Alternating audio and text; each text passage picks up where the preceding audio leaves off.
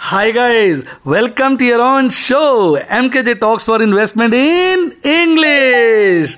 Guys, today on 12th May 2020 in market early morning, when we look at the closing of Dow Jones yesterday, we find that Dow, Dow Jones as well as small cap 2000 closed in red almost down by half a percent. But when we look at S&P 500 it was flat. In reality it was up by a meager meager very small value of 0.01 percent but Nasdaq was up by almost 0.8%. And when we look at their futures, which are being traded at present, we find Dow Jones is down by 0.78%, S&P 500 down by 0.76%, and our Nasdaq 2 is down by 0.41%.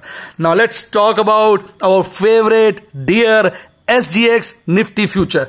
You guys, if you are bears and looking for the market to fall, will be happy to know that even SGX Nifty 50 is down by around 0.9%. You can say almost by 1% and at present is being traded at 9,145. Now let's see the markets are likely to open is in gap down values and I think the other the next the course to follow will depends upon how the events unfold during the day. So let's watch and enjoy market today.